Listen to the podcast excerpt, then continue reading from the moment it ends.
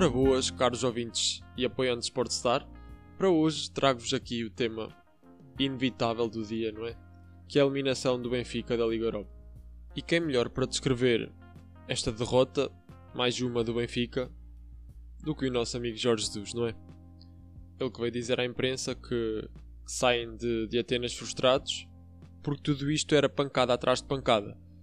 Meu caro Jorge Jesus, é verdade que que, que o Benfica tem dado a sofrer ultimamente é pancada atrás de pancada. Mas o Benfica não jogou melhor que o Arsenal. E para ganhar há que jogar melhor, não é? O Arsenal é um grande clube, um clube com renome, claro, mas que neste momento não tem nada a ver com o Arsenal de, de há 10 anos atrás. O Arsenal está em 11 lugar na Liga Inglesa. O Benfica podia fazer melhor, podia, mas pronto, para Jorge Jesus há sempre desculpas e agora tem de fazer sempre de vítima, não, não entendo, pancada atrás de pancada.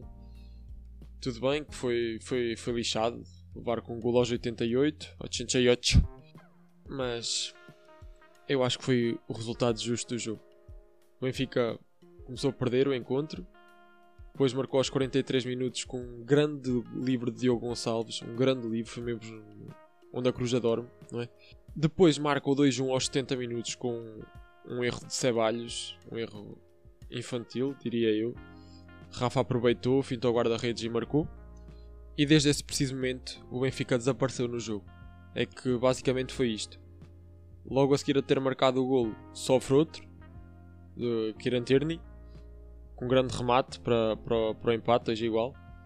Empate este que levava o Benfica à próxima fase da Liga Europa e que o Benfica se viu atrapalhadinho para defender durante tanto tempo que aos 88 acabaram por sofrer o golo numa jogada que nasce do talento natural de, de Saka, o, o, rapaz de 19 anos que, que, está a fazer maravilhas no Arsenal. Neste momento é a par de, de Aubameyang o melhor jogador daquela equipa, que está em decadência, decadência mais que visível. E é uma pena porque eu gostava realmente de ter trazido aqui boas notícias para, para a comunidade benfiquista hoje, mas deu-se um balde de água fria no, no final do jogo e, e hoje são estas as notícias que tenho. Uh, falar da, da outra equipa portuguesa que estava em competição também, o Sporting Braga, perdeu mais uma vez com a Roma 3-1. Foram justa, justamente eliminados, diria eu. Uh, queria aqui salientar as declarações de André Horta, que o André Horta fez no final do jogo e que são importantes para percebermos o nível do futebol aqui no nosso país, em Portugal. Não, temos, que, temos, que, temos que trabalhar muito, temos que trabalhar muito, passa muito por, por termos muito mais ritmo de jogo. A Liga Portuguesa é um campeonato que as equipas parece que não querem, que não querem jogar, muito tempo parado, muitos jogadores no chão. Uh, isso tem sido recorrente ao longo dos anos e depois sentimos muita diferença quando temos, quando temos estes jogos uh, com equipas mais difíceis e com um andamento muito superior, porque o campeonato é muito mais intenso e joga-se muito mais. E depois vemos a dificuldade que temos, por exemplo, quando fomos jogar ao Leicester, quando, vimos jogar, quando vamos jogar com a Roma. E enquanto não mudarmos a mentalidade em Portugal, vai ser muito difícil competirmos cá fora. Pois é, não diria melhor, meu caro André Horta. Uh, o futebol em Portugal passa muito por isto. É, é contacto o jogador cai no chão, o árbitro apita.